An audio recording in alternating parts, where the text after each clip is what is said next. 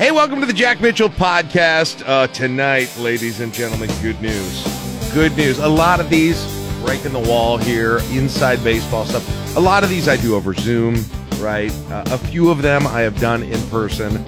And some when there's that person to person in the basement connection, you know you're going to get an extra special podcast. Well, that's what you're getting tonight because we're in the basement uh, with someone who is in town with me. My guest tonight from, I'm going to try and say it right. I've said it wrong so many times. Husker 24 7. Sports. I don't know. You're wearing the shirt, so. 24 7 sports. Hus- but you're Husker 24 We're Husker 24 7. No sports. No sports. I I feel bad because I've introduced this man in my life literally hundreds of times. And a good I'm hitting a good like a good 225 batting average and actually getting his employer correct. That's better than some places where I've been introduced by my competitor, or, you know, introduced as my competitors. I, I haven't done that. introduced I've just mangled your actual name. Introduced by the old uh, magazine that we used to be affiliated Yeah, with yeah, that yeah. we're not anymore. Yeah, yeah. Uh, so there's, you know, it's. I know the two, the four, and the seven. I don't know where the Husker goes. I don't know where the sports goes. Just put the Husker in front of the numbers. Husker 25. I think, I, yeah. So I think I'm pretty good at it. And luckily, a lot of times you wear the swag now. So I look at you and see if there's anything on you I can read.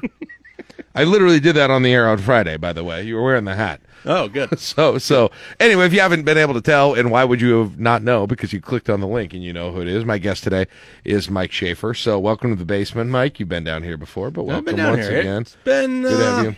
Been a little bit. It's been a while. We've been we've watched some basketball down here. We've done some podcasts down here. You walked out of the room on an Isaiah Roby dunk against Maryland True. Oh, in Oh, 20, 2019?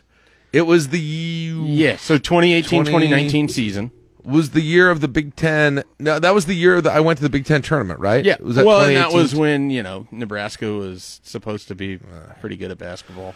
Yes, you've been down here with that. You've uh, you've had the full experience in my house, and so you're familiar with the territory. And I appreciate you uh, you coming down here. Let's let's Yeah. start let's start this thing out with the way I start every podcast, All right. um, which is telling people about my intersection with my guest. And uh, you know, I've had a few guests where I've got no intersection with them. Uh, I've got some of them where I, I had my son on the other day, and a very not surprisingly significantly uh, uh, sort of uh, intersection with him. Uh, but but for you, and you probably are going to have to help me with some of the dates. And I was thinking about this earlier today, Mike. I was I was thinking uh, what happened is I asked Mike to be uh, a guest on the Friday radio show that I do during Husker football season. That's called the Friday Husker Tailgate. It's been going on.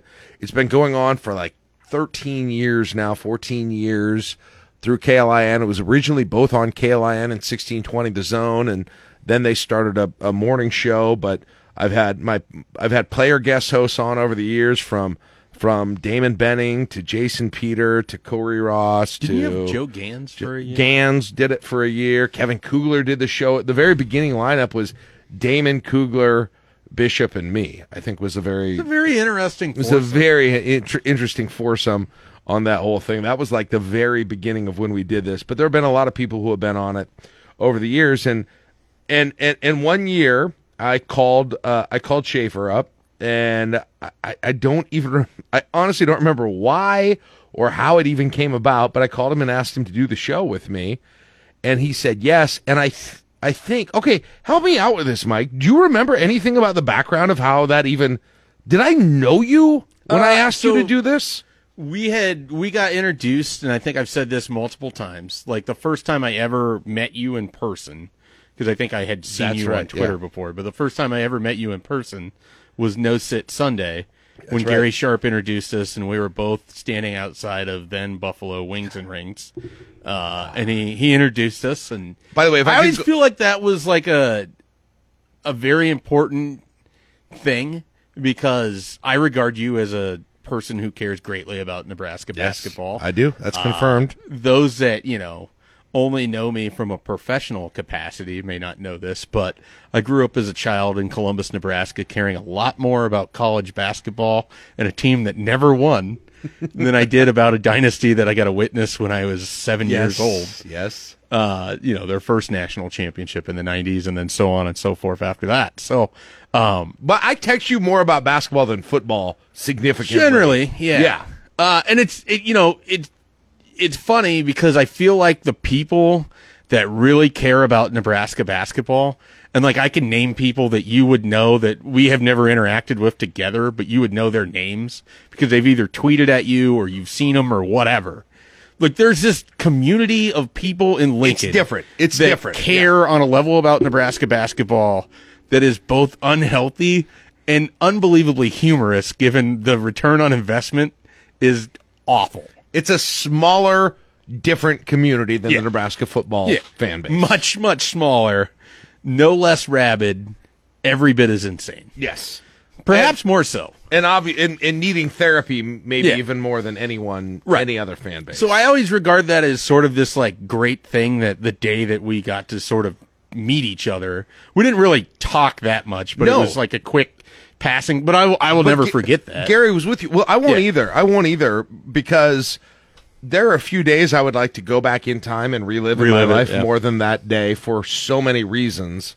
Um, but I, I mean, that day, if people remember, I think they still had like the ice rink up at, at the rail Mm-hmm. the yard. that world's dumbest idea every year. They, they had still had, but it was like March and it was like 65. Yeah, it was and beautiful. It, had been cold and it was, I'm sure I had cargo sho- shorts on at that point. It was a beautiful day. The place was packed and it was like I got there at that moment and, you know, I'm not saying I got the arena and the rail yard built. I'll let you guys debate that. But Bishop and I had a had a some would say a very big hand in advocating for it uh, against the negative Nellies here in in the city of Lincoln. And I, I remember that day I was like, this is what I imagined. Except for that stupid ice rink. But everything else, this is what I I imagined. So it was a it was a beautiful day. Uh, it was it was really warm in March uh, uh, or late February. It was probably March. And then um, and I was with my dad who passed away a few uh, I guess it was about a, a little over a year later, but one of the last kind of sporting events I ever went to with him. And then of course No Sit Sunday happens. So I met y- I I'm I met you before literally one of the best days of, Yeah. during and before what I would consider one of the best days Yeah. of my life and a day if I could ever relive probably in the top maybe 3 What did you do after that day? Not after like the, the day, but after the game. Like the game ends.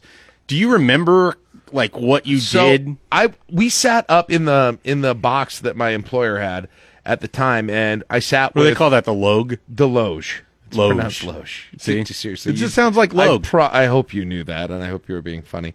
Um Why would I know that? look, I don't know. Look, I guess just I mean, I can pronounce mezzanine. I just I just live in the the you know the the sweet life here, but nonetheless. so I went with uh, Kevin Cody Thomas, Mm-hmm. uh, who's a communications guy with the State Patrol now. He was my I don't know if he was doing I can't remember who was doing what at that point. I think he was doing the afternoon show then. And then a guy named Brent Martin who worked for the Nebraska what was it called then? Uh, It was the Nebraska Radio Network. It was called then. And we just ended up with tick. We went to the tickets, so we were all going together. But I picked them all up so we could have one car. We had one parking pass. I picked him up at Lincoln High with my dad. We just left the car there. And so after the, I mean, afterwards, my dad and I and, and Kevin and Brent drive back, uh, drop them off and at Lincoln High, and then I just drove with my dad, uh, just the two of us, and listened to the post game. Mm-hmm. And that's all. And, and I remember thinking, I remember thinking, I need to go to the station because if I turned on a live post game show right now, we could go for the next five hours Yeah. and take calls. We listened to every minute of that thing. Listened to the, the interview with Miles. We listened to the highlight. We listened to everything that we could, and then it was. I think it, it got over pretty quick, and so then I remember we were just trying to find other content about what Right, had just happened. right, yeah. like there's there was nothing there. the insatiable desire to devour everything when you're in that sort of moment Right. where it's like I haven't felt that much Yeah. since then, but when things go well, it's like Sure. that's the best feeling after some kind of a well, I would victory in sports. um later that year in September, the 2014 uh, wild card game would have been a similar phenomenon. They win that game, and you're just devouring whatever you can. It's funny you should bring that up because uh, another one where I had my dad and one of my uh, other best friends over, who's a Royals fan, had them over to watch that the game, the A's and the Royals game. Didn't start out very well. I don't know if people remember that game, but the Royals got down. I really hope Michael Brunson's not listening to this. It's just, and I essentially, and I'm not kidding you, I essentially asked my guests to leave my house. Oh, no. because I didn't want. I listen. Everyone knows I'm a psycho on game Right, day. sure. Everyone knows I have so little patience for people, Mm-hmm. including my own father. That day, he wasn't doing anything wrong, but I did not. you just didn't want I to didn't you. want any. Yeah, I I didn't want to do it. I I got I it. can't. I after every loss, I now qu- tweet. I can't do this. I get to that spot where I can't do it, and I essentially sort of said, "Well, if this thing's over, you guys might want to, you know, get a move on and and uh, get going." And they weren't. I don't think they were going to stay all night anyway. But but yeah, but that did happen, and then I remember standing in my garage uh, listening to the radio. I don't know why I thought it was better luck if I listened to the game on the radio, standing in my garage uh, after the winning run came in and, and texting my dad.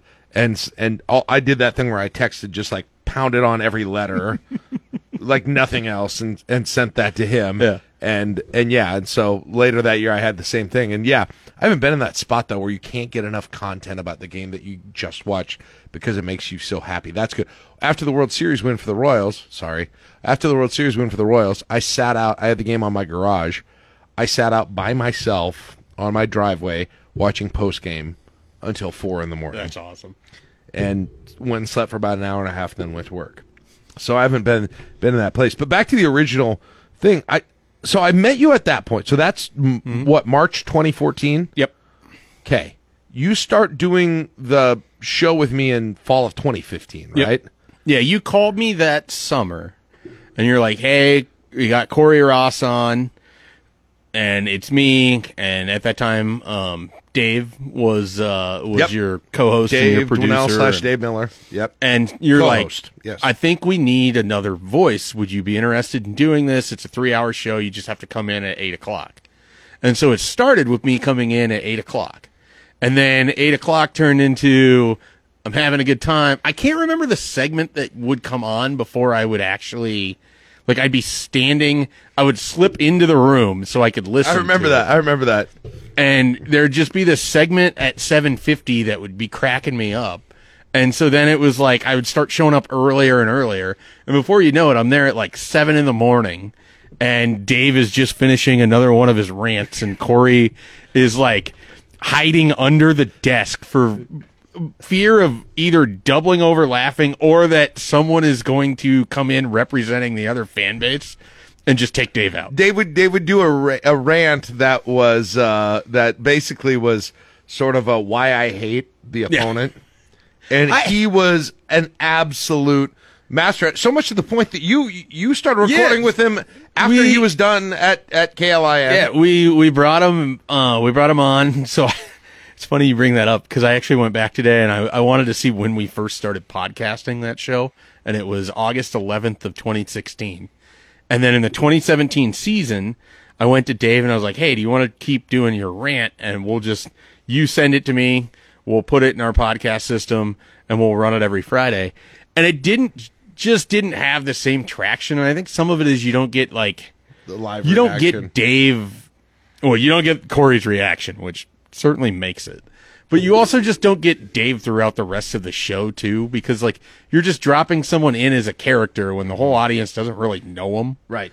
Like uh, Yeah. that that is sort of what makes it. The writing was still good, but yes, having the the reaction and the const, you know, Right. The background of the whole show. 2017. But I listened to him when he did Yeah. it, and I would still laugh my ass off when I, listened would to do all if of them If he too. just did it like randomly so now. good. They were so good. I would love it. I They don't care if other so people good. don't like it. I remember one of the Northwestern ones. He was talking about uh, something reeking, talking about Fitzgerald reeking of Axe body spray and cheap white wine or He something. he had this incredible line about Subarus when they played Oregon.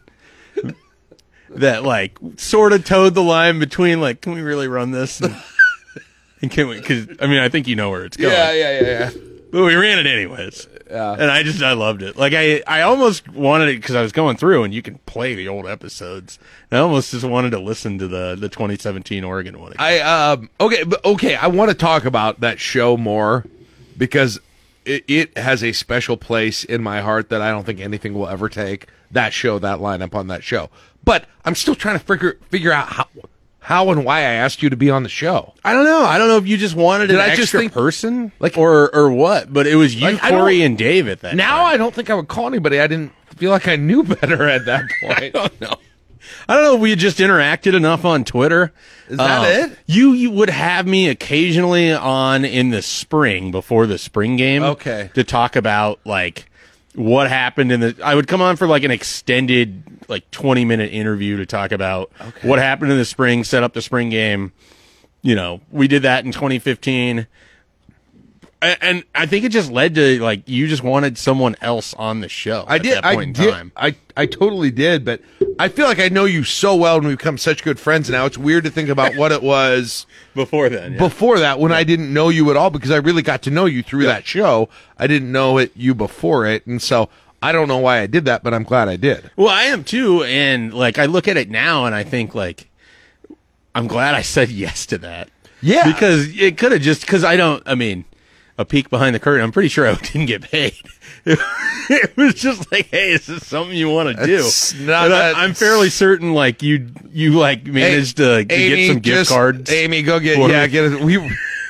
They did not give me the biggest budget to work with, and so I got creative right with it. and so then i think subsequently after that we kind of figured something else out but yeah i'm i'm really glad i did because that 2015 season even though it didn't go well for nebraska every friday i would be rolling out of there at like 9:15 in the morning just remembering like 15 insane things that happened the combination of personalities on that show is something I will never experience in radio again in my life. And Yeah. I have no and I don't know if any of you even remember listening to it. I don't know. i but I remember very specific instances It's- and it- i always will it's already a you know it's crazy already to do a, a show with four people on it but we hit some sort of balance of for those who don't know dave dave is uh let's see what what's the best dave is hilarious um one of the top few funniest people i've met in my life.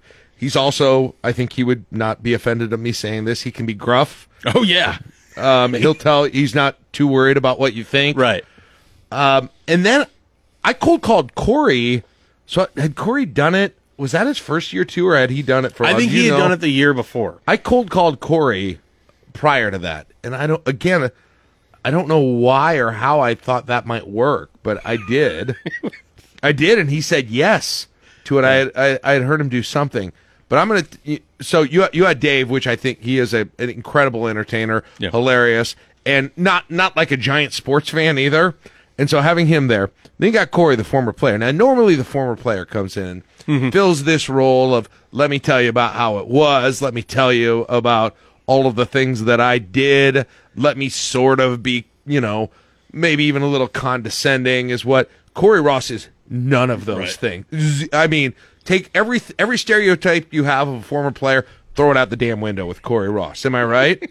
yeah He No, is legit. I mean, he is one of the most fun, lowest ego, best people to have around. And like, I mean, I'd say this as a complete compliment, but it's like bringing a kid in.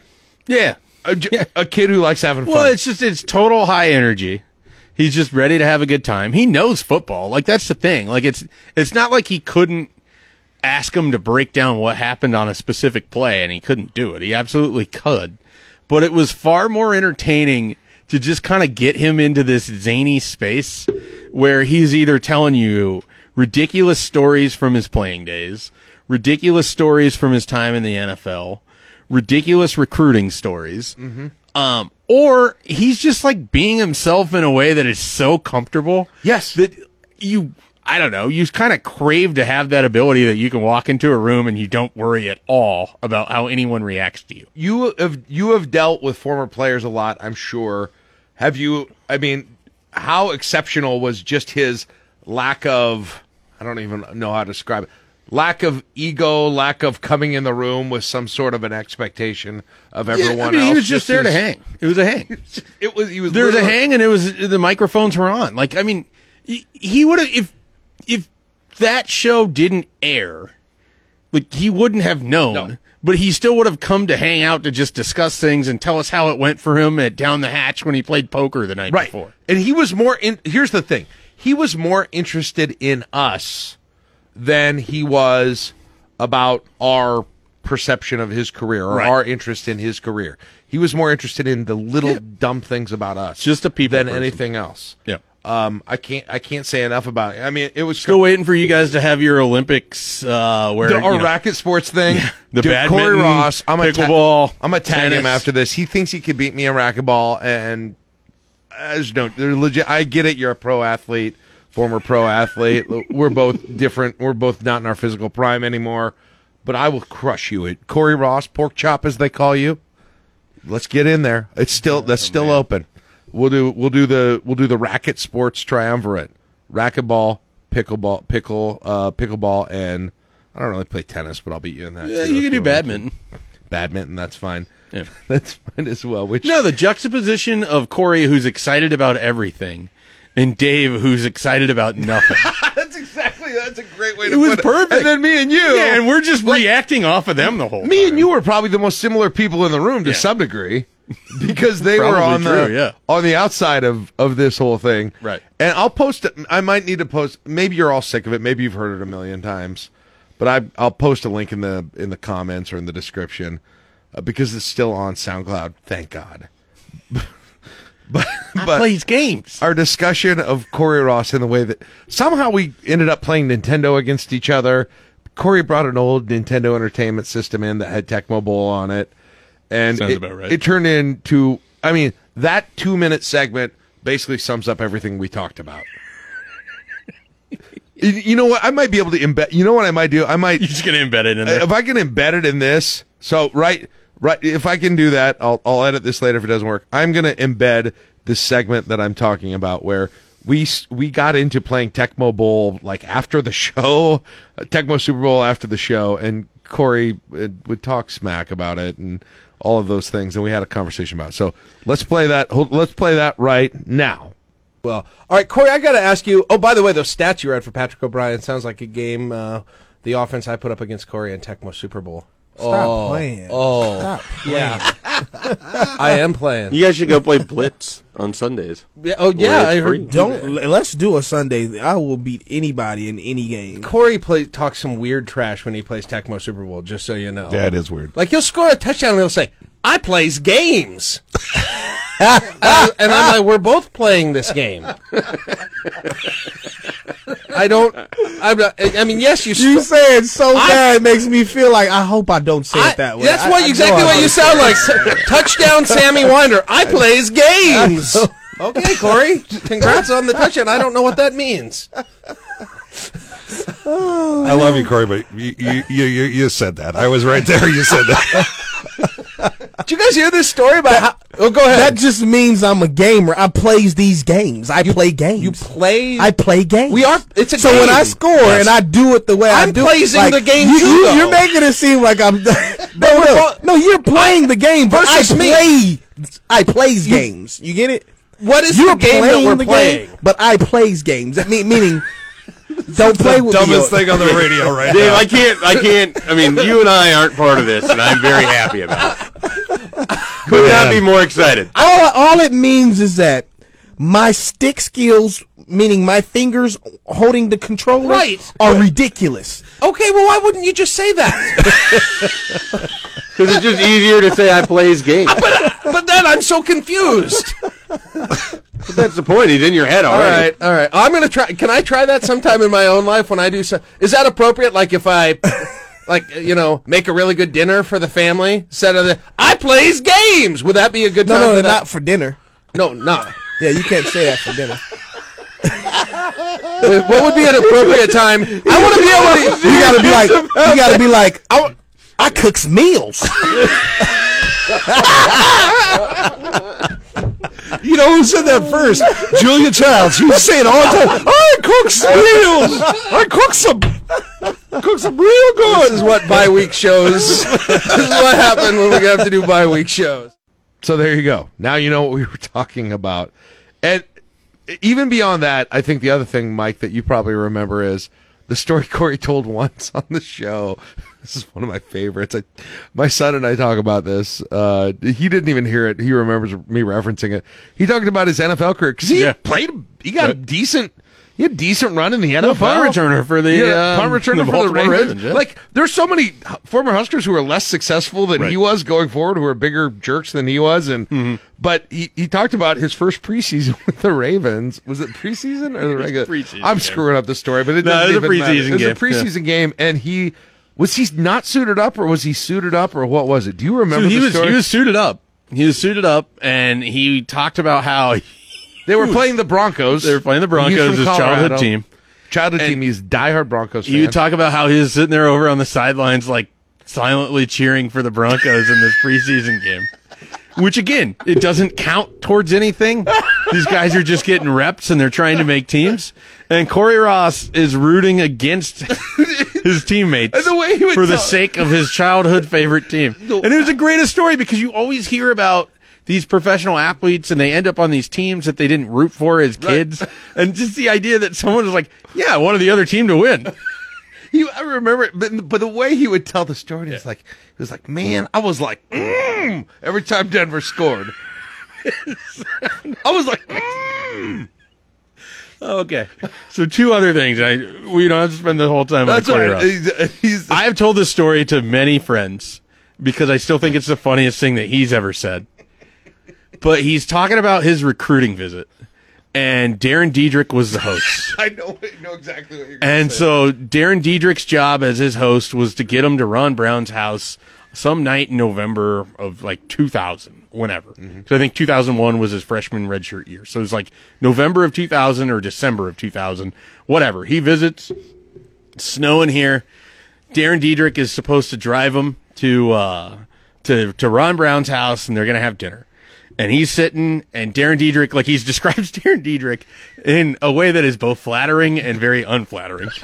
and so he's talking about how Darren Diedrich is this guy that like everything's got to look nice. Like he's going to dress really sharp, Yes. and he's going to drive a really nice car, and it's going to be really clean, and all of these things. And so he's with really sharp looking Darren Diedrich and Darren Diedrich's really nice car, which I think I want to say was like a Charger or something like that. Whatever. They're going to Ron Brown's house and it snowed and it's icy. And as we know, the city of Lincoln's not real big on snow removal. And so, uh, you know, there's a patch of black ice and Darren Diedrich hits the black ice. and Cory explaining Darren Diedrich's strategy upon hitting ice while driving a vehicle was to remove both hands from the wheel, put one, like his hand, covering his face because his face was the most important thing to Darren Diedrich. His other hand covering that hand to try to shield any shards of glass that could be coming to his face. Meanwhile, no one's counter steering in this car. And Cory's telling this story and he's just dying because he's just like, this is what a pretty boy he was. We hit a patch of black ice and he's covering his face. And I just remember telling people oh that my story and they're like, that can't be true. It's like, hey, look, Cory told it to me. so good. I believe it. so The other one that I remember and we could never find because it, he existed in the land before Huddle. Yeah. He wanted us, he wanted me badly. And I tried and I tried and I called and I made all these different calls. He wanted me to find his high school recruiting film. oh, I went to Nebraska and I was like, hey, you know, I, I talked to a couple people in their recruiting office, a couple people in the SID, the the sports information. I was like, hey, so Cory Ross wants to know because you used to have these videos that they would put together. they would like send VHSs. Mm-hmm. Yeah. And so I was like, do you have any access to his highlight film? Because he claims it's the greatest highlight film that anyone's ever had in the history of highlight films. And I tried for like a month to find these highlights to get them back to Cory. And I just could not do it. But him talking about, he was like, man, I had this sick juke. And it was like, wait. And you just you make up these sound effects and they don't make any sense. Like, what is we? What does that mean? Like, is that a juke? Is it a spin move? Did you hurdle a guy? He, he talked, I was like, wait. I remember this. He talked up the legend of this tape like Yeah. it was the greatest thing you'll ever see in your He's life. like, he, he's like, he's like, how much tape do you watch? I was like, I try not to watch that much, but some. He's like, I got the best tape you've ever seen. You've ever seen. I was like, wait. He, the funny thing, and then he switched two minutes later. He's like, "Did you see Grey's Anatomy last night?"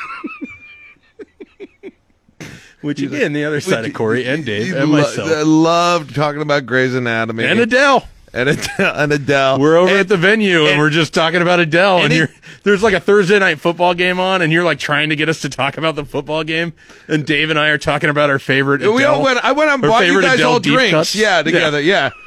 And Adele comes on like right when she was at her peak of Yeah. the "Hello from the Other Side" Excuse thing. you, she's still at her peak. And the, okay, and then Cory and, and Cory just starts. gr- I mean, he was feeling the music, like he was in the middle of telling us a story about like his CTE settlement with the NFL, and then Adele comes on, and it's like the whole thing stops. The whole story stops so you can groove out to Adele. uh, you, you a Seinfeld person? Yes. It- so, like, the Desperado would come on with Elaine's boyfriend. he would, like, shush her. That's what Cory was like when Adele came on, you know? gosh. Uh, and and then uh, the the only oh my gosh, we've got it. This can't be a, co- a conversation just me and you about Cory Ross, but you can, he's that he's that he's that funny. The other thing is there is not an alternate uniform that that guy has seen that he doesn't think is the greatest thing since sliced bread. Yeah, because the next year you created the Cory Ross ooh, Ooh. system. we said we made a system with every time he saw a uniform, but he was not critical of any No, of them. No, there was no alternate that was bad. Every him. child was his favorite. Ev- everything. But like when we go, I'd show like, hey, did you see? uh See, Air Force is wearing this new uh, uniform this weekend that has like actual aircraft carriers on the helmet. I'd turn the screen and he'd go, "Ooh!"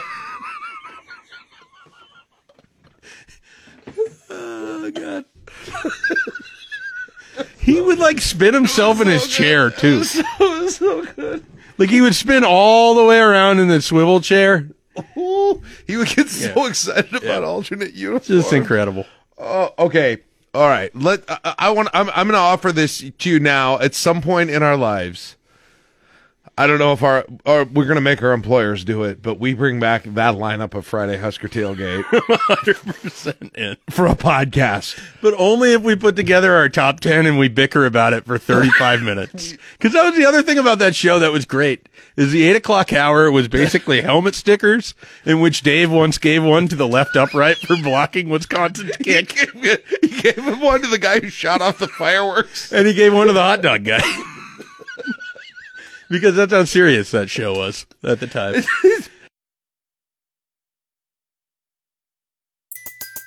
Everybody in your crew identifies as either Big Mac Burger, McNuggets, or McCrispy Sandwich. But you're the filet fish Sandwich all day. That crispy fish, that savory tartar sauce, that melty cheese, that pillowy bun. Yeah, you get it. Every time. And if you love the filet of fish, right now you can catch two of the classics you love for just $6. Limited time only. Price and participation may vary. Cannot be combined with any other offer. Single item at regular price. Ba-da-ba-ba-ba. Spread the word. The JCPenney Friends and Family Sale is back. And this week, we're passing the savings on to you. Use your extra 30% off coupon to prep your home and style your family for Easter. That's extra savings on top of our great low prices. Plus, share your coupon with everyone you know and love. It's always better when we save together. JCPenney. Make everybody count. Offer valid 311 through 317. Exclusions apply. See store or jcp.com for details. I, I, I'm telling you, we would we would dominate. No offense to uh, you know Brunson, Christopherson, and all the other great pot. We put that podcast out right now, right now during the Scott Frost era. Yeah. we would be we'd be leading the charts with that combo. Look, if people need entertainment in uh, in the face of just utter sadness, Yeah. we could. We were doing it in 2015, week in and week out. All right, I want to hear about you. Uh, tell me about. grow- I'm not. t- I'm t- not nearly as interesting as remembering 2015. No, uh, tell me. Uh, tell me about Columbus growing up. Tell me about your life. Tell me. I don't. I mean, I don't even know how much I know. Hmm. Uh grew up in Columbus, Nebraska, the son of a probation officer and a elementary school teacher, uh, which meant that I could never really get in trouble at any level. like ever. the two big ones covered, huh? Yeah, I mean, I mean, I could not. The biggest fear I ever had was getting like an MIP in Platte County because then it was like my dad basically had prepped me for this when I was eight years old. He's like, if you ever have to go to court, they're going to have to bring in a special prosecutor, spe- like all of these things. To make sure every co- there's he- conflicts of interest everywhere. Right. And he capped it off with, and you're not that important. Look at you. You can't even spell your name. I'm like eight years old or whatever at the time. Um, He's like, I don't know what you. Little Mike's like, I don't know what you're talking about. MIP. right.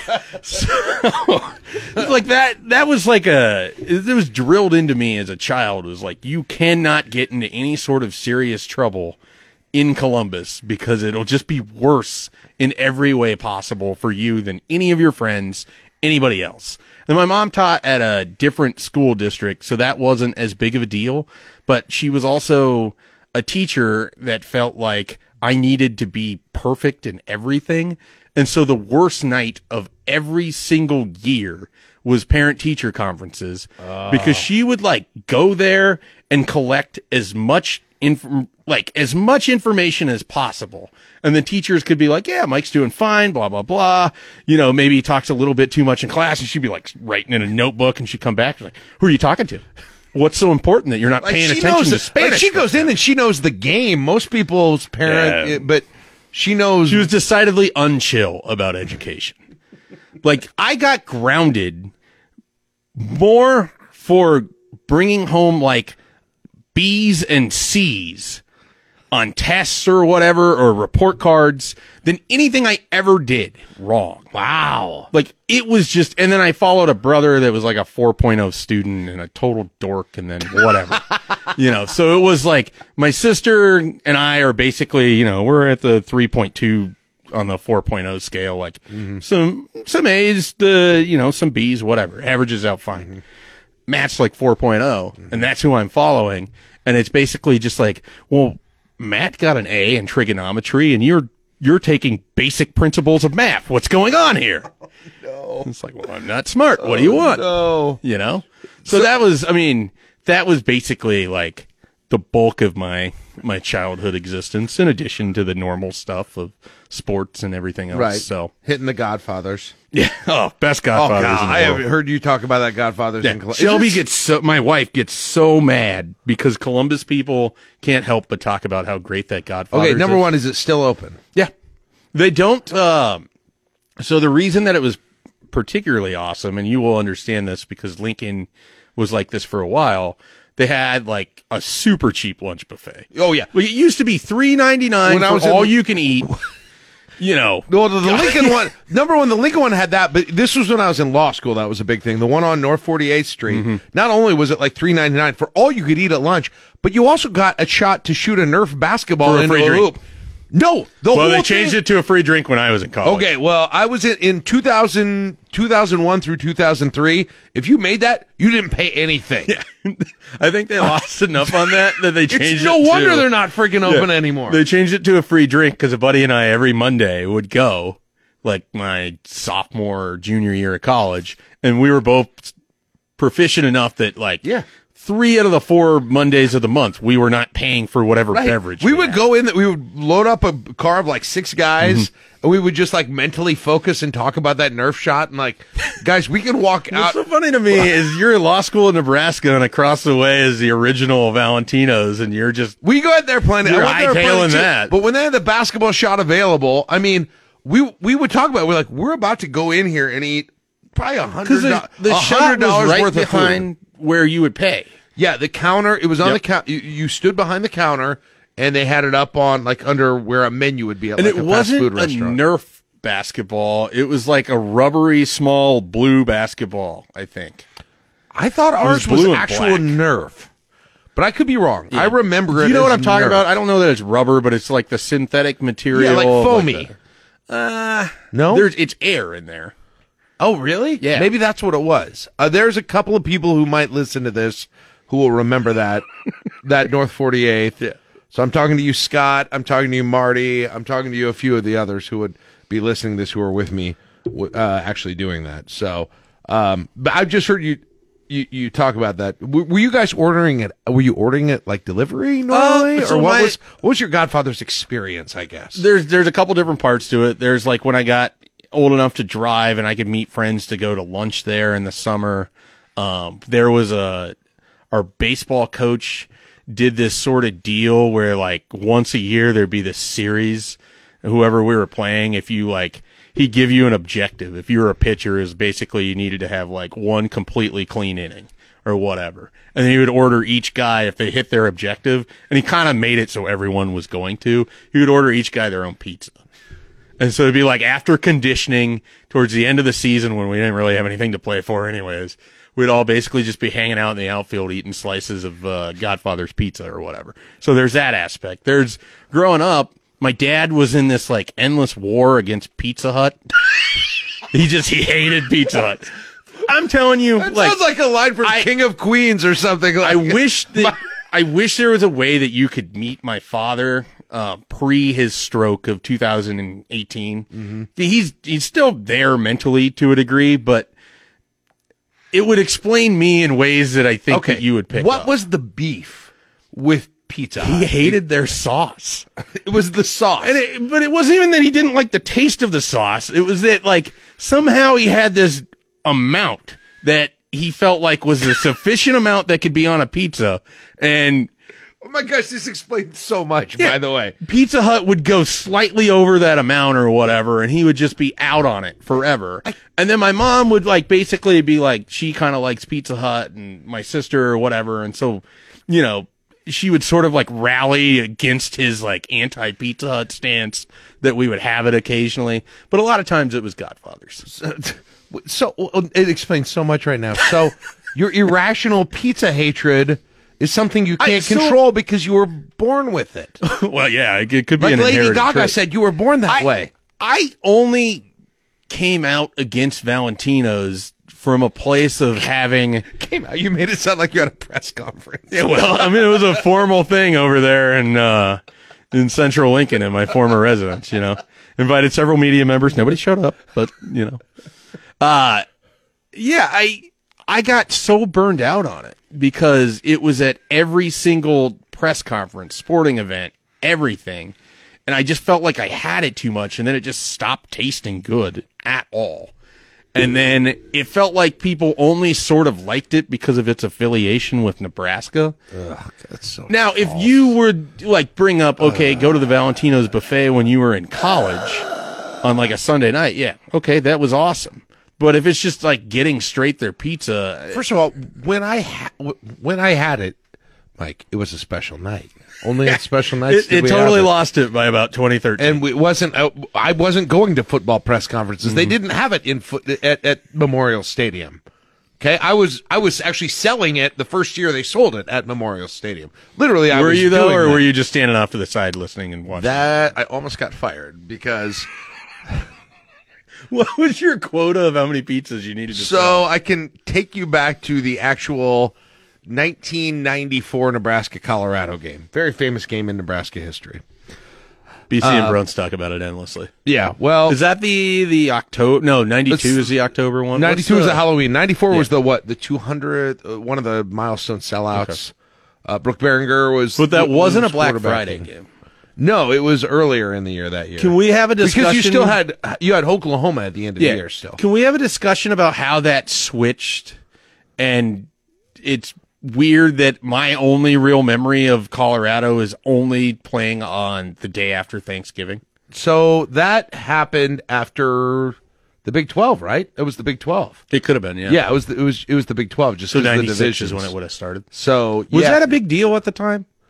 yeah yeah it was Like people were like furious But- that they weren't playing Oklahoma. But the thing is, day? like in 90, 95, 96, the Oklahoma rivalry after Gary. Gibbs came in and it just was lopsided at Sure. that point. It wasn't Mm-hmm. interesting for the most part. Uh, in 95, 96, Nebraska beat them like 73 21 uh, under John Blake. And so the Colorado game got all the attention.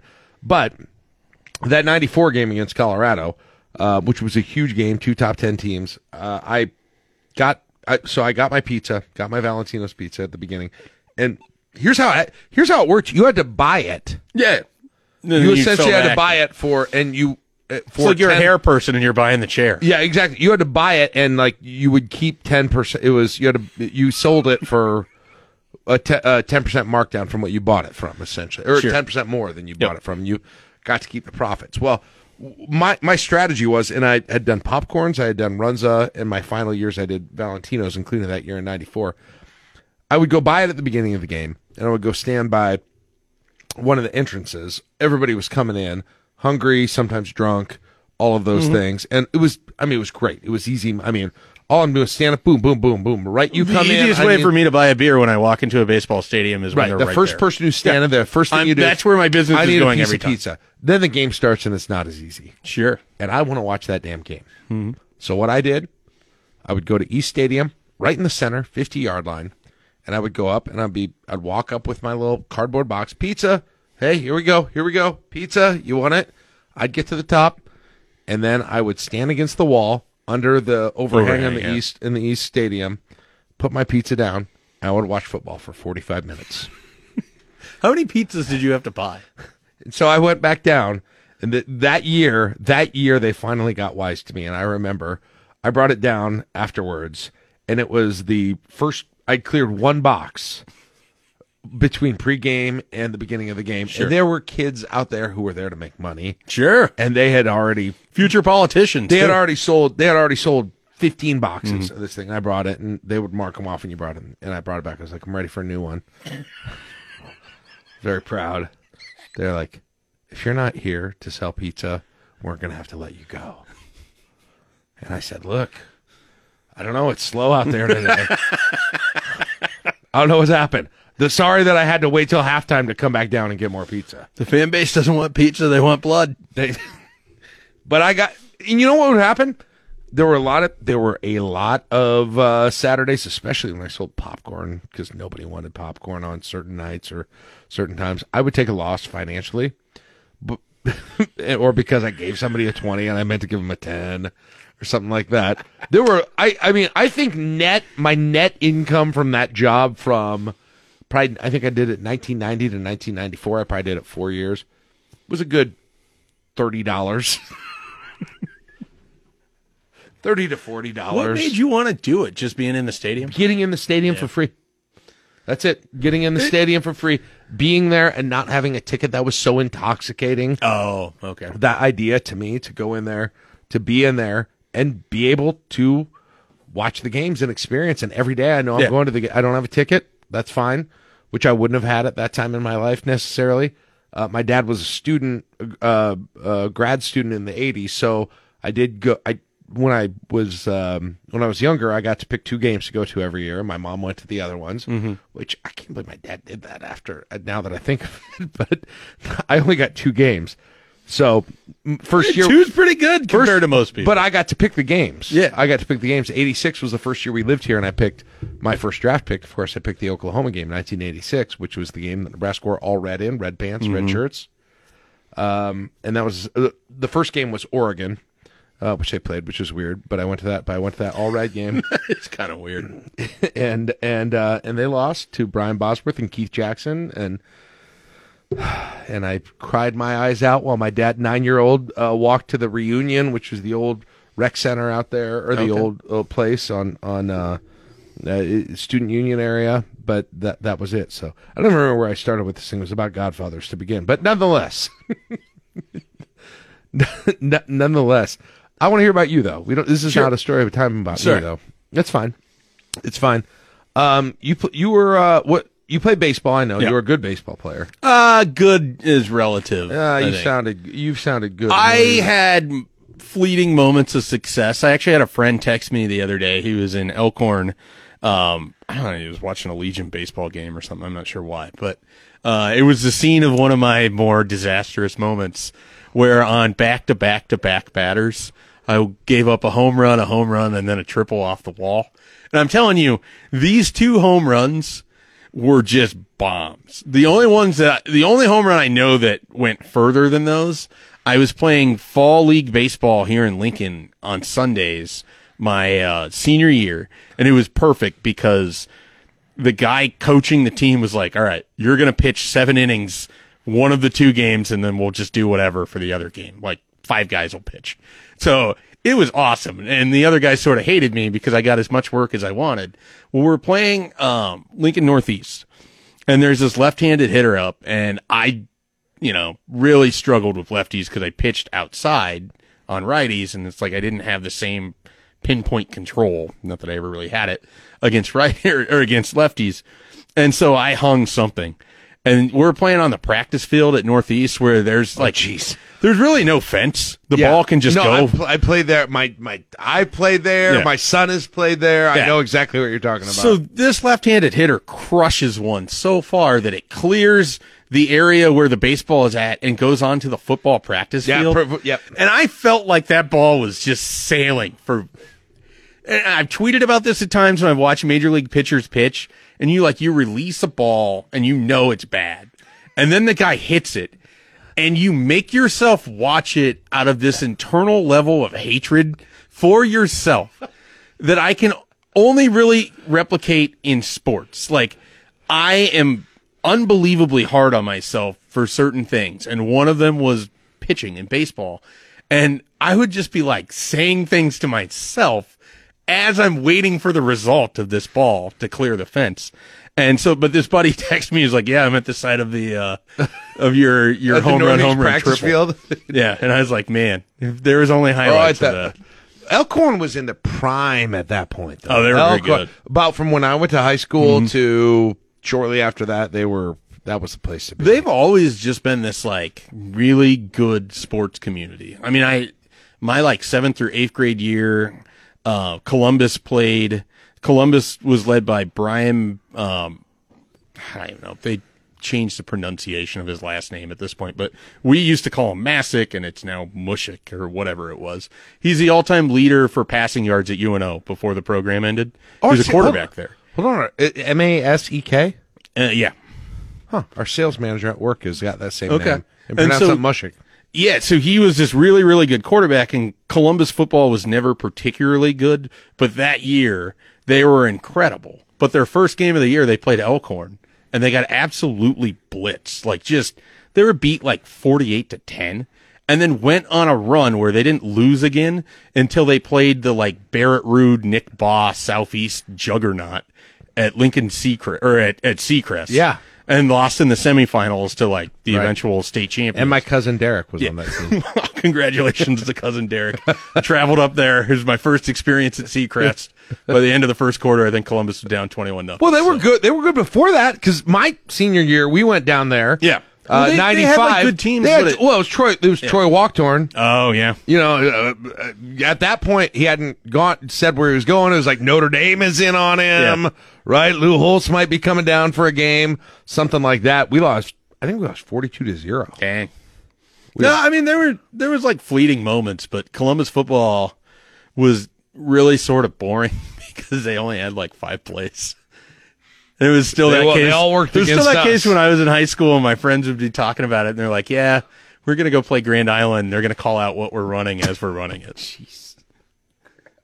You know, Uh, that when you have a coach that's been there for thirty years, yeah, yeah, absolutely. you know, absolutely. So Um, did you go to college wanting to be a sports writer, sports media? Yeah, it's interesting because with the news, I don't know if you saw this. Um, Grand Island Northwest like eliminated their high school journalism program. It looked incredibly and stupid. um, that bothers me on a really, really fundamental level because I don't think I'm sitting here talking to you right now if I hadn't taken newspaper in high school because I don't, you know, as a sophomore, I took it because my brother was on it as a senior, and I just thought it was cool. Once a month, you know, I'd be able to read something that he wrote, and um, so then I I wanted to do it, and honest to God, like it it focused me on something that people thought that I did well. Because when you're like 15 years old, you don't really know what your skill levels are for anything. You know, there's like you're good at video games. You can stay up and drink a lot of Mountain Dew and eat Cheetos. Um, you know, and you're good at getting acne. That's what 15 years old is. I was, But you don't know what at other talents you have, and and like you know, they have those idiotic tests that you can take that try to funnel you into like, oh, this is what you're, you know, Yeah. you know, Career- this is uh, you what can't can get in career ed. But Yeah. when you're in eighth grade, you're just filling in the bubbles and you're not even reading the questions, you know. So mm-hmm. I had no real focus as to what I wanted to do, but I had enough teachers tell me that I wrote well, and then I started doing this newspaper thing, and it just like it clicked and. You know, one of the, I think it was my junior year, I wrote like 800 words about Nebraska basketball. And it was like, wait, people read this? Wait, people were telling me they enjoyed this? and it just became like, oh, well, I grew up. My first ever job was delivering the World Herald. I would race my brother every day to see which one of us would get done first, because then we get to read the sports section. Mm-hmm. Grew up reading Tom Shatel and Lee and, you mm-hmm. know, all of those people.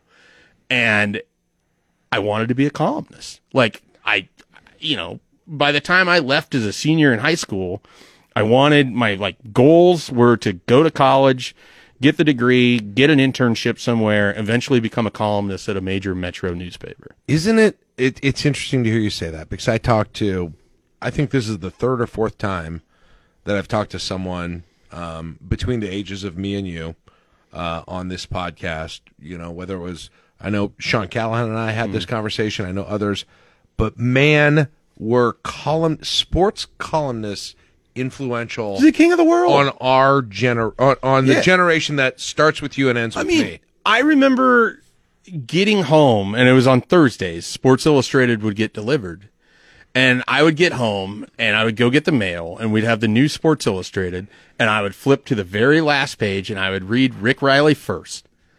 I would go and read Rick, and I, it's not even like I really particularly liked Rick Reilly. He was just entertaining. It was always something, you know, it, it's it's funny to think about it because I I feel fortunate that I grew up when I did because the internet's prevalence hadn't completely taken off at that point, and you couldn't just go get whatever you wanted anywhere. So you kind of had to have like the World Herald being delivered to you and Sports Illustrated coming to your house, or I don't know that I would have connected in the same way with sports media had I just been able to go in, go on Twitter, follow a writer, click on his article. I don't know that it would deliver me the same level of satisfaction because it was about for you me. had to find it. for me, it was about the morning. Wake up in the morning, Yep.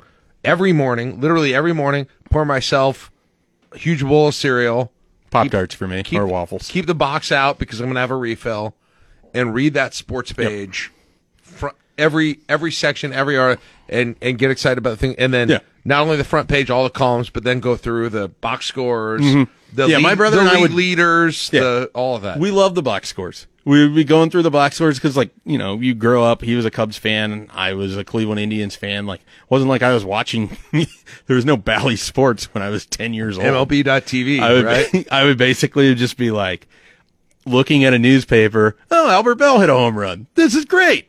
They won six to four over Detroit. yeah. I didn't see any highlights. Right. I don't know what happened. I don't even know what Charles Nagy looks like, but he was a pitcher of record. And that was a great save by Paul Shuey. Right. You know, like that was, Right. it- it's so weird to think about that because I was at the tail end of it. Just like I Yeah, was I'm at the actually very surprised, based on my sort of calculating your age. I'm actually surprised to hear that. I didn't even I didn't even know Yeah. that you did catch the tail end of that. Yeah, no, I, I definitely. you were the end. Well, and of a lot of things. No. Um, I mean, I remember when Sunday night baseball was a huge deal. Yeah. Because there was no other way for me to watch a team. I remember in 2007 sitting in my dorm room in Lincoln realizing if I pay if I figure out how to pay $5 to MLB.com, I'll be able to listen to every Cleveland baseball game as long as I have an internet connection. And so that's how I did it. And that's like, you know, I was a fan up until 2007. And then suddenly it was a whole new world of like, oh, every day I'm hearing about these players. I'm hearing stories about them. I'm like, the coverage of it, it was unlike anything I'd ever experienced because, so I actually really developed this rabid following of Tom Hamilton, their play-by-play guy on on radio, because I spent an entire year where they were on the precipice of going to the World Series, listening to him call the game. It's it's interesting to hear you say that because I um I had growing up I had I did kind of like baseball what I did with NFL now which is bounce between teams and I didn't have I I liked the Royals I went to the Royals but Then they got in 2002, 2003. They got on Time Warner Spectrum the the, the original version of the RSNs, Yeah. the regional sports networks, The Fox Sports. and it was on every night. Yeah. And once it was on every night for the, I wasn't a Brave because I didn't ever get into Braves and Cubs were still on Yep. every night. They were on every night. Yeah, But pretty much no- everyone I knew rooted for the Braves, Cubs, the Yankees. Like Yeah. that was growing up. Like those were the three baseball. Yes, teams. and so and the, and then you had in the '90s when I was when I was in high school, they had I rem- I can still remember the song for ESPN baseball. Tuesday, Friday, under the lights. Wednesday, baseball tonight. Watch it Sunday. Watch the fun. Sunday night, our home run. So Tuesday, Friday, Wednesday, and Sunday there were games on, Yeah. which I would watch, but I didn't. I hadn't. And on radio, you had the Royals, you had Denny, you had, mm-hmm. you had Denny at that point, but I didn't sit down and listen to the whole things. But for me, it was 2002, 2003, the Angel Berroa years for the Royals. They Well, had I that random year in 2003 where they were really good. For Yes, about- at the beginning. That up was a- until September. that was about it. It was like Mike MacDougal, Ken Harvey.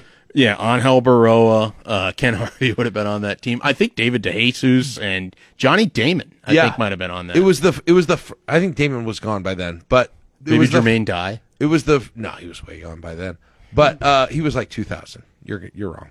I'm looking this up. Jermaine Dye was not on the 2003 team, nor was Damon. The manager Damon was was uh. Tony Pena. Tony Pena. sure. We And, believe, man. We believe. like Nosotros Creemos or whatever was like the big. We believe. yeah. hmm We, be- yeah, that's Yep. That, that, was, uh, the whole thing. No, I- Jason, I Jason. Grimsley. Uh, let's see. Uh, I was there for the amazing moment where Ken Harvey's elbow went into Jason Grimsley's face when they both tried to field a bunt. remember that. It was a game against the Red Sox. My dad always took me to those because he was a big Red Sox fan. So we'd go watch the three games that the Royals and the Red Sox would play in Kauffman. And that was one of those games. Is Ken Harvey's. Like, I thought that he had died on the field. Honestly, I thought Jason Grimsley was dead on the field and that Ken Harvey's elbow was going to be got to- sentenced to prison. I got to see Jason Kendall get kicked out of a game at Kauffman Stadium once. my favorite onion piece of all time is about how the uh, Jason Kendall is massively popular in Japan because he sacrificed bunted one time. like it's, I gotta find this piece because like the fake quotes are incredible and maybe vaguely racist. But it was, I still laugh about that story. yeah, Jason Kendall lauded as hero in Japan. I saw Jason sacrificing I was at a game in about that era, 02, 03, where he lost his mind about a call and he threw a bunch of trash on the field and stuff and that sort of thing. But Shopify helps you sell at every stage of your business. Like that, let's put it online and see what happens stage. And the site is live. That we opened a store and need a fast checkout stage. Thanks. You're all set. That count it up and ship it around the globe stage. This one's going to Thailand. And that, wait, did we just hit a million orders stage? Whatever your stage, businesses that grow, grow with Shopify. Sign up for your $1 a month trial at shopify.com slash listen. Waiting on a tax return? Hopefully it ends up in your hands. Fraudulent tax returns due to identity theft increased by 30% in 2023. If you're in a bind this tax season, LifeLock can help. Our US-based restoration specialists are experts dedicated to helping solve your identity theft issues. And all LifeLock plans are backed by the Million Dollar Protection Package. So we'll reimburse you up to the limits of your plan if you lose money due to identity theft. Help protect your information this tax season with LifeLock. Save up to 25% your first year at LifeLock.com slash aware. That's the weird thing about baseball, Mike, is until I was able to watch a team every night, I couldn't get into I it. didn't get into. I like the swap, but I mean, I watch World Series every year. I mean, I can tell you every. I I pulled up the 1993 All Star Game the other day and watched it on my retro screen over there. That's my retro screen, and I watched I it. assume you're not talking about the microwave. No, that that little TV VCR This combo. is great because it's like someone's dorm room. I have a circa dorm for those who can't see it, which is everyone. I have a dorm fridge, and then a microwave on top of it, and then an old Toshiba TVR TV VCR combo, which I only put. I play old MTV music videos on there and old sporting events on there when I'm working to keep Nice. me entertained. I turned on the '93 All Star Game in uh, Camden Yards, and I went through, and they did all the lineups. They brought everybody out. Mike, I knew every like just on a visual immediately. Yeah. I knew every single one of those guys. It didn't take it took nothing for every single one. This year, I watch way more. It's a Right. crazy thing. I watch ten times more baseball probably than I did then. Actual games, and I couldn't. I bet I could do twenty percent. Well, it also hurts that there's probably 70 All Stars now versus like True, but the- still, even if the, even the if you took 40 the top ones, Yeah. even if you took the top ones, it's the same thing. I couldn't. I mean, I couldn't believe it. I was like, I knew right off the bat. Maybe that's just about getting old and having things. That, maybe that was about baseball cards. I don't know what it was exactly. What do you think the perfect age is for a sports fan? it's interesting. I peaked in my for me, um see the the sort of the well what define that question better. So, first. um, I, I think about this a lot because how I am as a sports fan now is very different than how I would have been when I was 18 or when I was like 22. And what I mean by that is now I'm so familiar and I read so much about the inner workings of like how the CBA works and how all of these things affect my baseball team that I get really mad that, you know, this guy, Larry Dolan, never spends any money. Never met Larry Dolan in my life, but I hate him because he's a miserly owner of the Cleveland Guardians. There was a time in life when you could watch sports and not know anything about any of the front office workings, who the owners were. You only knew the players on the field and you just assumed that that was good enough because you assumed that everybody was trying to win. But now in this age of where there's the process and tanking and suck for luck and all of these different things, it gets revealed to you that not everyone is attempting to win. So it's such a weird dynamic when that trips. And I feel like when you're around 14 to 17, maybe 18. I was going to say like 13 high school 15. age sports fandom because you can't devote your life to it because you got enough other things going on Mm-hmm. that, you know, you, you can't just sit there and know everything about it. But you're not so deep into it that you know what players on your team are close to Super 2 status Mm-hmm. and therefore won't get called up or whatever it is. So I, I, what I mean by that is like, I really think the best time in your life to be a sports fan is when you're in high school. Yeah, well, guess what my high school years were? yeah, Right. 1992 to 1996. Mine was the uh, the end of Frank, the start of uh, Bill, and uh, yeah, so 2005 would have been the last my senior year of high school. Yeah, I remember finishing the ACT, going and watching Nebraska play Texas Tech, and then being really mad at Le Kevin Smith at the end of that game. I was at that game. Ugh. oh, that game. That game still hurts. Yeah, I was. I was 92. I mean, my, the we created a monster with my exact people my age. I mean, 90, your high school. My high school was 93, 94, 95, 96. Yeah. I think and then college, and then two years in college and 97 in college. Yeah, unfortunately, you and Michael Greller are over there in Northwest Iowa. Come on, Greller. Come on the podcast, you jerk. Let's talk about 97 Michigan. Let's Once talk again. about Jordan It's- shot. Come on. Whatever. Did you, need- watch that video? Yeah, I did. That was pretty Sounded great. exactly like how he used to argue with me about things. direct and matter of fact. Yes, it's annoying. It made me mad. Made me mad. I wanted to make me say want to say something bad about Scott Dreisbach or something. Um, former Michigan quarterback. For those who don't remember. Uh, uh. Hold on. Before we, uh, I don't. Uh, uh we're uh, we can go a little bit longer. Um, did you work as like a reporter about the railroads at some point Sure that you told yeah. me once when we were Yeah. out having drinks? So, um, my first job out of college, you know, I went to South Dakota State to start my college career, right? Yeah, We you've told me about that. Yeah. I mean, I might have forgotten. Right. You might have told me. So I went to South Dakota State, came No, to knew that. I knew Nebraska, graduated in three years, got a job back in Columbus at the Telegram, which was basically like what I assume what it would feel like to be drafted or to, to go through your like college baseball career, not get drafted and then go play for like the town summer team, you know, like that's made up by a, by a bunch of guys that like never were, but they can't let go.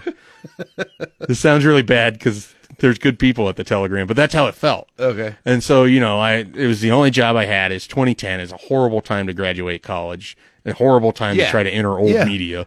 Yeah. Just everything about it is bad. The It's journalism college was completely unprepared for that moment in time. Different conversation, different podcast.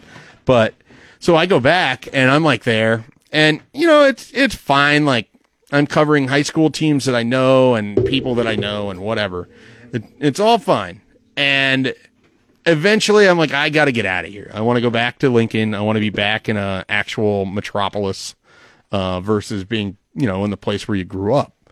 And I just start looking at jobs in Lincoln and I have a, a friend that was working at a place here in town where the primary function of it was to write newsletters for the railroad. And I interview, um, they hire me because frankly, I think they were hiring Wait, did you anybody. hear that? And you were like, hell yeah. No, Give me I- in on that. So my thing was, if I get back to Lincoln, I can figure out how to find a way to cover Nebraska, and so take that job. Start in February of twenty, what February of twenty eleven. Um, by March of 2011, I had already gotten uh, traver or you know conversed with Mike Babcock, who set me up with Huskers Illustrated.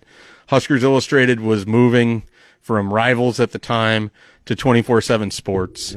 24/7 Sports couldn't, for whatever reason, nobody wanted the job to be the beat reporter, and they went through a couple different people they tried to get, couldn't get them. They end up calling Brunts out in California. He takes the job. He's not showing up till the spring game, so they don't have anyone to cover that team before he's getting there for the spring game.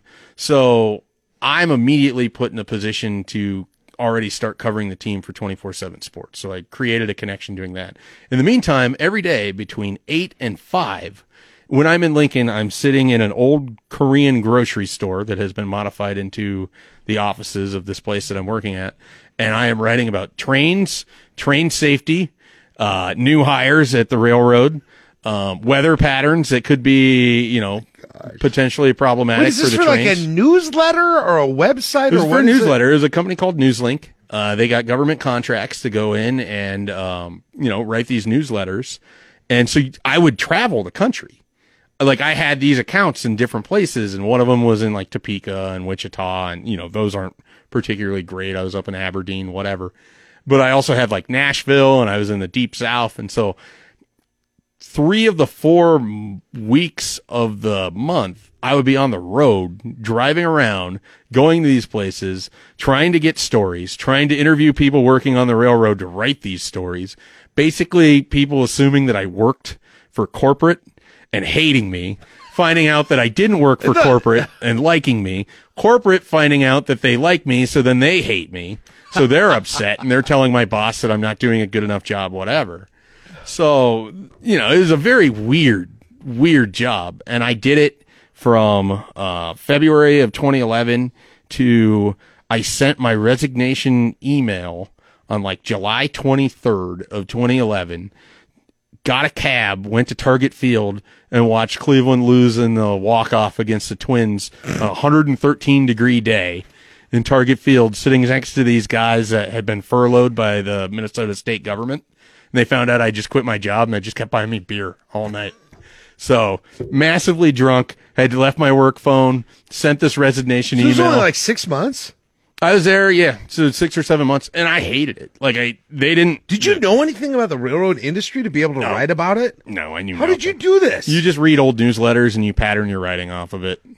I had some. You, you know what? I, I I say that I I feel shocked now to hear that you, you know you did that, but I had I had some of that stuff too. Well, yeah, And you- we you just kinda have it to didn't figure seem- out- It seems crazy hearing about it now, but at the time it was like, whoa, it's a real job, right? Yeah, you. I mean, I like they're up- paying me. Yeah, my my parents were very much like, okay, you know, you got a college degree, you're off the insurance, you know, you got to figure it out. Like you can live in our house because you're here in Columbus, so you'll save on rent, but like everything else is on you.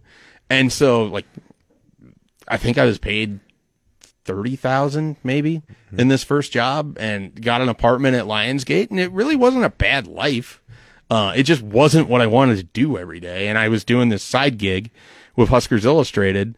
And so then I was like, at that point, it's like, okay, I'm just going to cover the team during the season, try to collect as much money, freelance work as I can through the Journal Star or the World Herald or whoever needs a writer.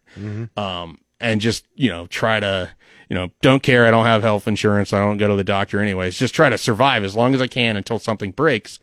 And the same week that I reach out to Sherwin Williams about starting a uh, a program where I would have went into a management program that sent me to Cleveland, learned all about Sherwin Williams for six weeks, then get dropped anywhere in the country at a store and be an assistant manager, work your way up the ladder. A guy quits at, at uh, Husker 24, now Husker 24 7. They need someone. It's the middle of the season. The next day, Nebraska's playing Minnesota and Jerry Kill in 2011. And I get a phone call on a Friday morning at like seven. like, Hey, do you want this job? I'm like unemployed where my best options, I had just applied for the Lincoln Journal Star cops beat and I could go into this Sherwin Williams lifestyle. And that Friday morning, I get the phone call. Like my life could be totally different right now. With is like you're talking hours that it could have. I Yeah. mean, it, it could have been completely different. Yeah. So what? do you- So you jump in and do that, and it does it? And was it a what was the job at that time? Well, it was like Huskers you know you're going to cover recruiting and you're going to help out Brunts with stuff going on in Lincoln, you know, day to day beat stuff, etc. And I like I had followed recruiting, but I wasn't into it to the level that people that you know follow me now uh, are, and so it was it was sort of fascinating in that regard.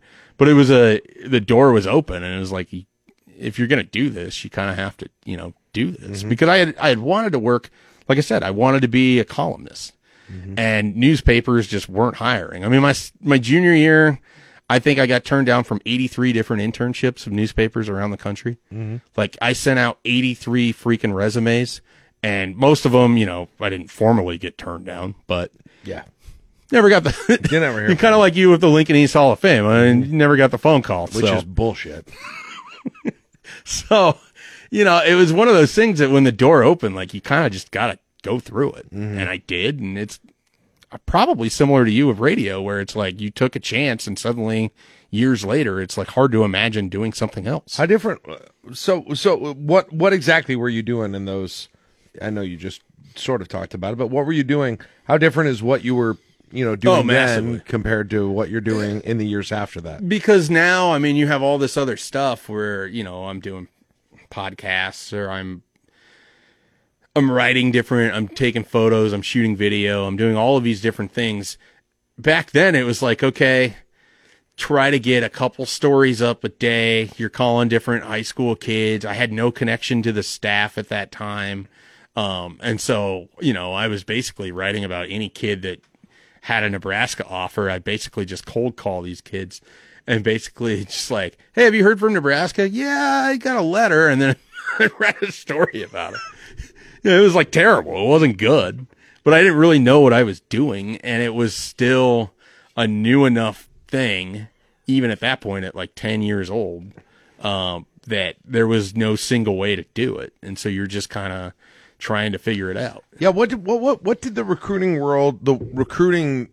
So I got really into recruiting about seven years before that when I was in law school. Mhm. I got there's like a like the Donald DeFrand year. Sure. I can tell I can tell you that entire class because they didn't get Ronaldo Hill that year, and I can tell you I can tell you. O'Con- O'Donnell O'Connell was a lineman from Illinois. They didn't get. I mean, I can tell you about.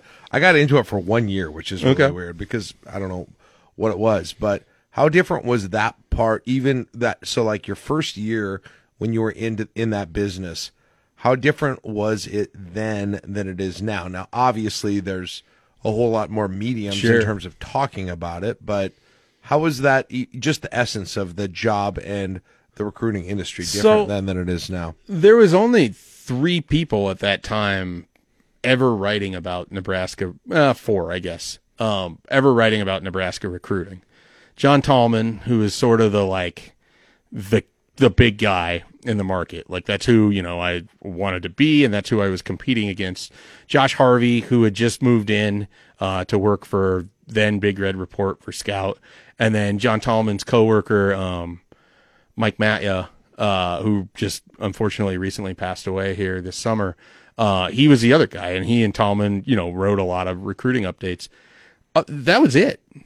Like now, the Journal Star has their own recruiting guy. The World Herald has their own recruiting guy. There's like 17 services, you know, so it was, it was very different. Like I wasn't worried about a kid not picking up his phone at that time because he wasn't getting blown up by ten people trying to call him because he'd gotten a Nebraska offer. The call Twitter- was the call was more Yeah. exciting then because Right. of the lack of Well, they were random. Uh, you know, think of it this way: like kids weren't going on Twitter announcing offers.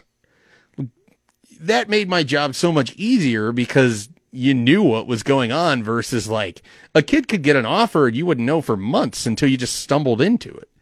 You know, so it was uh it was a much more blind like almost dumb luck thing because I just didn't have connections forged at that point. Now, over time, I got to know multiple people on both staff and people that worked in the recruiting office or, you know, Ross Els was always really good to me. He was a recruiting coordinator. And so I would be able to actually go to these guys and be like, Hey, is so and so a real, you know, target? And they're like, no, we're not interested in him at all. Mm-hmm. Stop writing about him. So, you know, that, that became helpful because you would, you narrow the field down instead of every possible football player in the world. You, you kind of get a condensed list of what you're trying to do. So I, I feel very fortunate that like 24 seven stuck with us at that time because I don't think Brunson and I knew what the hell we were doing at all. That's crazy. But I don't know that anybody did because it was so. That's a weird. T- it's a weird time because it's pre Twitter or it's in the Yeah. very infancy of Twitter. and it, it's, It's- before instantaneous minute to minute news. Yeah. And But the internet is obviously there Sure. significant because when I was talking about the year I was way into recruiting, that was all we were. I mean, we were using the internet. We were looking. Well, at yeah. I mean, when I Huskers Illustrated, right and when I followed it, I'd be like going to to the rivals free board trying to read stories about Peyton Hillis when Mm-hmm. Yeah. Nebraska was I recruiting mean, him as a fullback. The early 2000s, it was the message board world, is Yep. what it was then. Mhm. Huskerpedia, Yep. you know, and and Huskerpedia, dude, Huskerpedia, Wow. man, That's a I was all. I was a big Huskerpedia guy. Uh, for we had a meeting at the the Daily Nebraskan with the guy who ran Huskerpedia to sort of like merge our coverage to kind of be affiliated with like Huskerpedia, so that way they had their own kind of instead of aggregating everything else, they had their own sort of coverage coming in with it. And um, I can't remember this guy like shows up, and I don't know if he understood that we were like a college newspaper, but I think he thought we'd be a lot more polished and professional than we were. It's like, nah, it's a student operation. I wish I know they have like the Wayback Machine on the internet, and maybe it's out there somewhere. But in 2001, probably the Tuesday after Nebraska lost to Colorado in 2001, I wrote a post on Huskerpedia. what?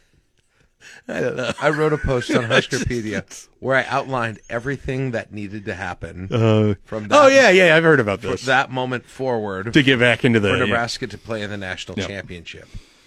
And I was ridiculed for it. Okay? There were people who said it would never happen. And not even all of it happened. Like the uh, the Virginia Tech Miami game almost went the way you needed it to go Mm-hmm. even at the beginning, but I that but then I, that might have been the earliest point on the internet. That might have been the first point on the internet. November 2001, early December 2000, probably December 2001, where I claimed myself having predicted something right. Okay. My my favorite part about that is that because it went well for you, what it did later in life is that the Royals are 17 games out of the wild card in August, and you're already at that point like, here's what has to happen. I, I did they- it once if they play it worked. Was- at an 840 clip over their next 42 games. That's a good point because that is the first time I ever went on the internet and laid out a hopeful scenario about how something might work out. and damn it, if it didn't actually work out at that point. And it just laid the seeds for you to do it. And, with- and now that's who I am. bids, everything, and- yeah. legitimately everything. We were uh, we uh, we were have, we were speaking earlier about Dave and Cory. The four of us went out for drinks and went to a Nebraska basketball game right now. Uh, one night we went to the end zone. I remember I asked you this question. I said, "What is it that that is interesting to you and keeps you going when you're calling high school students and talking about the same thing over and over again? What keeps that fresh? What keeps that Mhm. interesting?" And you said something to the effect of, and you can explain it better, but something to the effect of, and I remember this, just hearing their stories and Yeah. hearing, hearing all of that. Expound on that. Tell me about that. Is that still true for true of you? Yeah, I mean it's it's definitely true because there's always I mean obviously no two people are the same and the way that these kids end up in these situations are all different. I mean, so Malachi Coleman's story, for instance, is going to be drastically different than Maverick Noonan's. You know, Maverick Noonan grew up in a situation where his dad's a former professional player. The expectation is that he was always going to be a great athlete that was going to be involved in this. Maverick Noonan, or, you know, like, and, and it's not to take anything away from anybody, but it's everyone has their own different, you know, thing. Like, for example, one of my favorite kids in the, the 2023 recruiting class, his dad is a former Major League Baseball pitcher. And one of the conversations that we had is like, Hey, you're a football player. Like, how did, like, did you feel any pressure that you had to follow in your dad's footsteps? And you get to have those conversations and you get to learn about people. I mean, the reason I feel like I do as many radio shows and podcasts as I do is despite generally being a jerk half the time, I like people. I enjoy conversing with people and I like learning about people. But talking to high school kids sounds like the least population in the world that I'd like to talk to. I mean, it's it's give me give me kid give me four year olds, give Uh. me sixty year olds. I mean, I that's the interesting But- thing about your job to me. one of the things that's hard also to to get people to realize is that sometimes you get to experience somebody on the best day of their life. Like they get the Husker offer, they commit. Like they're going to college and the first kid in their family to do so. And you get these like elated voice conversations or you get, you know, and it's really awesome. And it also, what it does though is it makes it really hard is that they get to Lincoln and suddenly they're not the player that they're supposed to be and they're down and they're frustrated and, you know, that, that becomes difficult because you have to separate that too because you also, mm-hmm. like, I want to be able to do a good job of analyzing how this football team's playing without adding in the emotion of how I feel about a certain individual who's mm-hmm. not playing well, that kind of thing. But yeah, I just, I don't know. I just enjoy hearing people's stories, um, and the process of how they got there because it's always different. You know, it's, it's never just as simple as, well, I was born this way and I am, you know, a god of football and everyone made an offer. Like it just never really works like that. Spin your passion into a business with Shopify and break sales records with the world's best converting checkout. Let's hear that one more time. The world's best converting checkout. Shopify's legendary checkout makes it easier for customers to shop on your website, across social media, and everywhere in between. Now that's music to your ears. Any way you spin it, you can be a smash hit with Shopify. Start your dollar a month trial today at shopify.com slash records. You've worked hard for what you have your money, your assets, your 401k, and home. Isn't it all worth protecting? Nearly one in four consumers have been a victim of identity theft. Lifelock Ultimate Plus helps protect your finances with up to $3 million in reimbursement. Lifelock alerts you to identity threats you might miss. And if your identity is stolen, your dedicated US based restoration specialist will work to fix it. Let Lifelock help protect what you've worked so hard for. Save 25% off your first year on Lifelock Ultimate Plus at lifelock.com slash aware. Terms apply. What do you think about the future of your industry specifically, and how that plays into you know how you want to be a part of it, if you want to be a part of it? Yeah, I mean, I it's hard for me to imagine not being involved with recruiting to a degree. I think I've evolved as a media person to where I don't know that people associate me directly with recruiting anymore. Um, I think they just associate me. I don't talk. I could text you and get all kind of inside information from you. You think Have you I ever texted you about a recruit? No. The only time I've texted you about a recruit is when I think I'm giving you something, which Hey, has I remember that freshman basketball game where you were outlined how the 2023 uh, crop of. Lincoln athletes was going to be the next wave Pretty of the much. future. And guess what? Now you were there, and I said, "Watch this kid," and what's happened? Yeah, top 100 recruit. No, you're welcome. Look, I'm just saying. But you, you're, you know, it's weird. I don't ever, you know, I don't care about offending you, but I, I don't care about recruiting. Like I don't, I, like I can't. I, I probably there's probably you're probably a great resource for that. That it, people ask you that. Like we did our fantasy football draft a couple of weeks ago, and uh, everybody's asking Mike, "Hey, what about this kid? What about this kid?" I'm like, I don't know who the hell that is, and I really don't care. I Yeah. wish. It, um, well, there's only so much you can do with that knowledge. So yeah, yeah, but none, nonetheless, though, I'm, I, I, I am curious though, just how you see that. Is that is, is that something like when you think about what you like most about what you do? how does that impact how you think about your future? Hmm. Going deep. Um I don't know. I think my ability to adapt to where things have gone helps. Um and the interest that I'm always going to have in people will keep me wanting to be interested in in recruiting and telling stories and all of that. The thing that has gotten hard, and this kind of goes back to what you were talking about talking with high school kids, it is harder than ever to get kids on the phone. I mean, it is virtually impossible to get a guy to just talk to you on the phone for five minutes when he would rather do an interview through text, which is never good, but you have to take what you can get.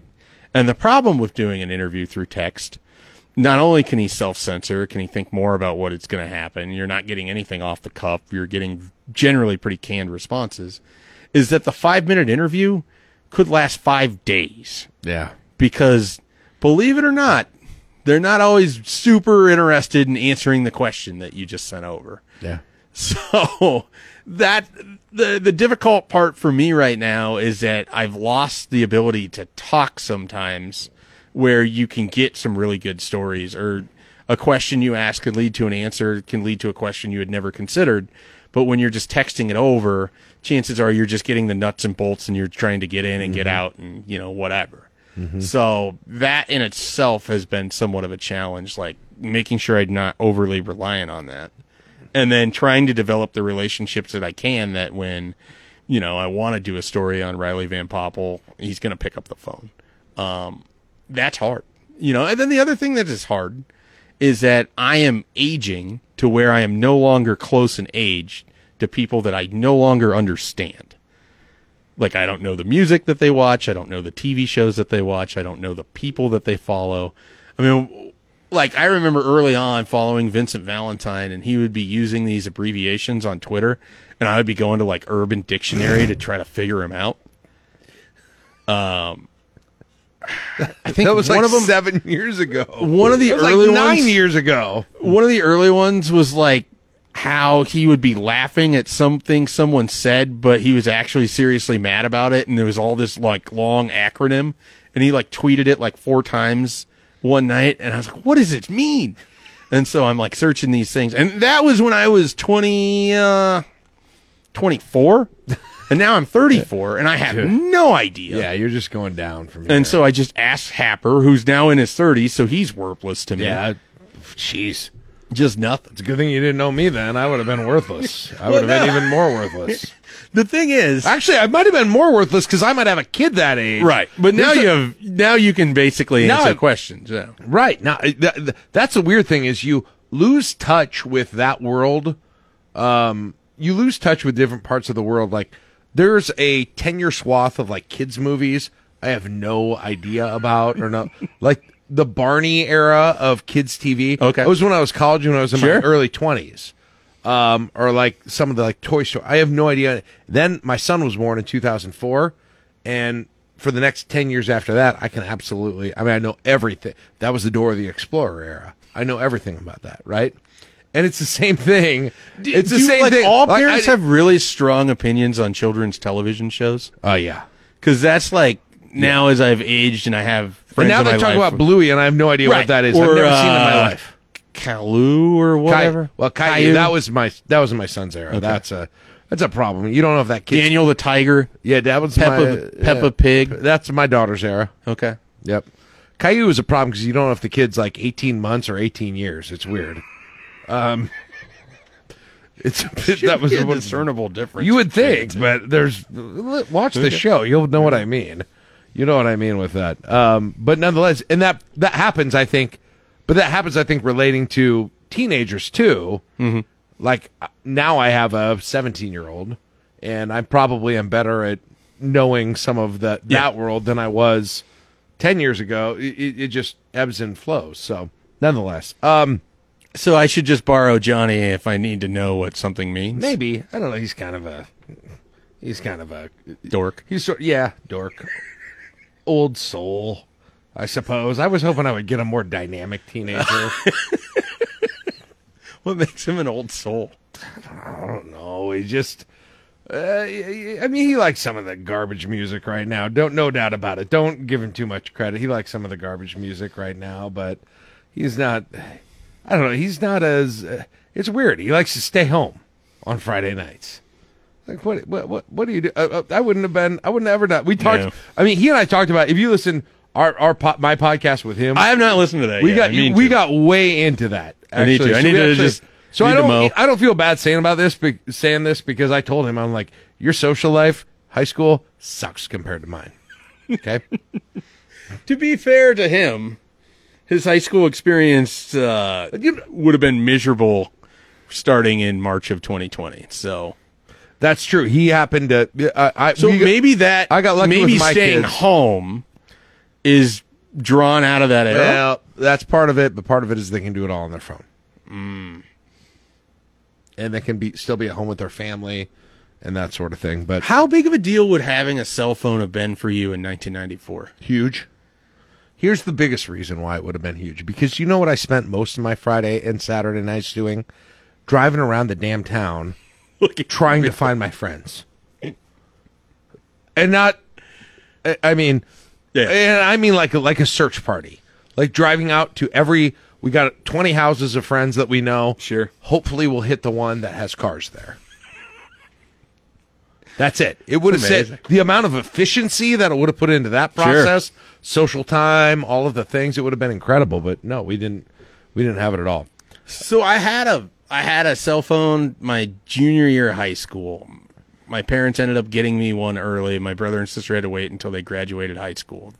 But then I was a third and they got like an extra deal to get the extra line and it was supposed to be their phone, but I just commandeered it. Mm-hmm. We didn't have text. So it still basically operated like a normal phone. Right. But it it does seem like that gap between having it and not having it would have you would have missed out on a lot. It would have changed Yeah. the way just straight up social efficiency. I didn't need to be texting. I didn't need to be on Snapchat, TikTok. it's- it's just to call and say, "Where are you right now?" That's what I needed a phone for. How much of your day on Friday throughout like a normal like it's Friday in February, you're at Lincoln East. Were you spending like that time during the day figuring out what was going to happen that night? with my with, with my closest circle. Right. Right? We're going to Yeah. we're going to come over to my house whatever. But there are concentric circles around that. Ah. and we need to connect the goal for the night is to connect with them. To get Okay, as many circles. There's girls there. Sure, yeah. conce- the the girls aren't at the original circle. Oh, okay. But there might be in the concentric circles. There's popular people in the concentric circles. Okay, that's what we're trying is to actually to. making me miss high school in a weird way. and but we didn't know where they would be. Yeah. we legit nobody did. It all happened organically, and there were nights, Mike. There were nights when me and one or two friends would drive around in my '85 Nissan Sentra for an entire night and not find a damn person, and we would call it a night at about 10:45. See, I think we had the efficiency at that point where it was going to be. We there's like five houses where you knew maybe people were going to be there if for some reason no one was answering their phones, which wasn't really ever a problem at that time. But yeah, that's wild. Yeah. Just driving around.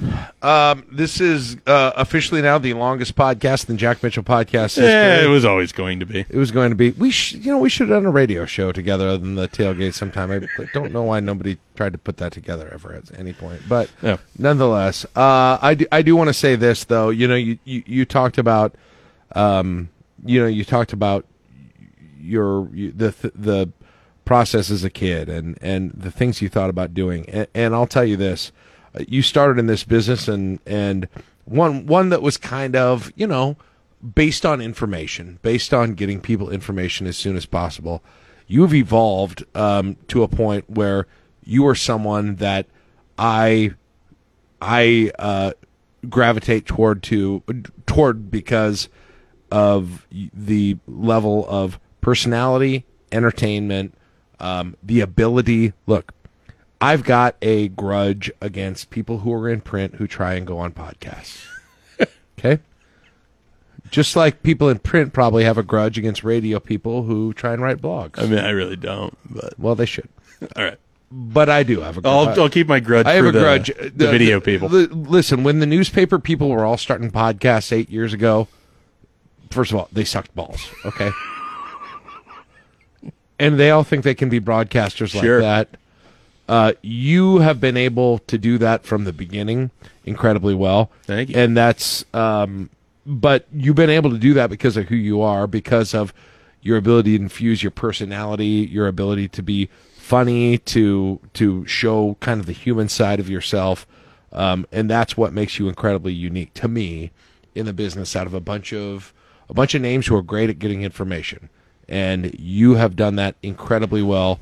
Um, and I'm excited to have worked with you, and you become one of my best friends. And it's it's weird after, you know, it's it's weird because it's been I can't even figure out how I met you. We did earlier in the podcast. I can't still figure out Yeah. why we did this show together. I don't. I wish I could remember. We never quite got to You that. just you called me. But nonetheless, That's all I know. Nonetheless, somehow, whatever you know, it's it's weird in this life. Whether it's our job, our coworkers, the people we interact with regularly, I find that to be you in my life, and that's where I am in my life right now, and I'm excited about that, and I enjoy it, and uh, so I I just want to thank you for all that. Thanks for thanks for being such a good friend over the years. Thanks for putting some trust in me over the years in doing this because uh, you, you didn't have to, and uh, it's really cool. And I'm glad. I'm glad you come down to my basement. You're a veteran of being down here, and you've been here a lot of times, and so I'd like to keep that going. Well, one, I appreciate the incredibly kind and unnecessary uh, words. I don't.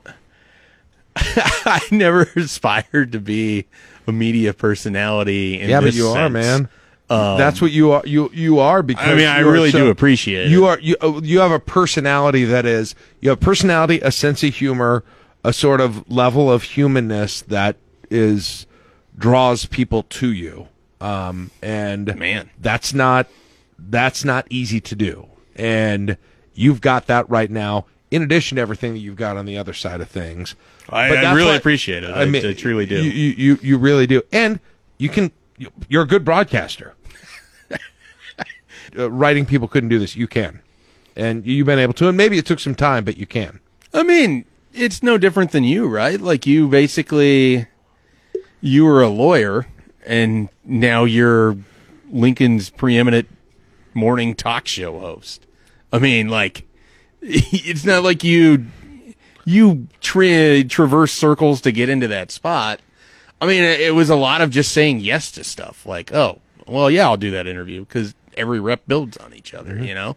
And then I feel like I have good chemistry with a lot of people, but there's like a select group where I am just unbelievably comfortable that, you know, we can talk about anything that happened in my life, anything that happened in your life. Yeah. And so I've always appreciated that about this. And then I think, I don't know if anyone ever tells you this, and I hope that they do. You're very good at interviewing people. Like you get good stories out of people. One of the things that I hope that people view of me, and you really don't get to see it unless I'm doing something, not necessarily like this as a guest, but mm-hmm. when we do do the podcast, I like to interview people. I love to ask questions. Mm-hmm. Frankly, I never shut up. Mm-hmm. Um, so you do a good job with that. I think that's why we connected. I I love hearing it. I mean, I love hearing. I learned things about you today, and every that I didn't know. Yeah, I which is- appreciate that. which is cool. But no, I think you do a great job. I'm excited. You're my friend. I'm excited. Uh, you're in the media market. I hope you don't leave. So, anyway, that is it for the Jack Mitchell podcast. No plans to go anywhere. Longest in frickin' history. Jeez. Yeah. Might have to real edit this thing down. I might have to take all Mike's Godfather's talk out of this thing. Uh, but anyway, thank you, Mike, for doing this. Yeah, absolutely. Appreciate it. We'll do it again. We got to work on that, bringing the band together. Cory, Yeah. Cory, Dave, if you listen to this, we're going to be calling you. We're going to call you. We're going to make a lot of money. I think we just start with just showing up and watching Cory play poker at Down the Hatch if he's still doing that. so many. The amount of, we as, as Mike and I did a half hour of this podcast simply on yeah. Cory Ross and Dave, and I think we could have done. We could do a whole like serial podcast thing on Cory and Dave. Well, and you know, Dave's probably appreciative we spent most of it on Cory, but we could have spent as much time no on doubt. Dave too. We're we're reuniting. I I'm gonna figure out how that's gonna happen. So there you go. That's the Jack Mitchell podcast. Hey, uh, thank you so much for joining us on this. You can find us on all your podcast providers. uh, go ahead if you would like and you did like it, give it a nice uh, review, maybe a nice rating. And we'll be back next week. Hey, thanks everybody. We'll talk to you next time.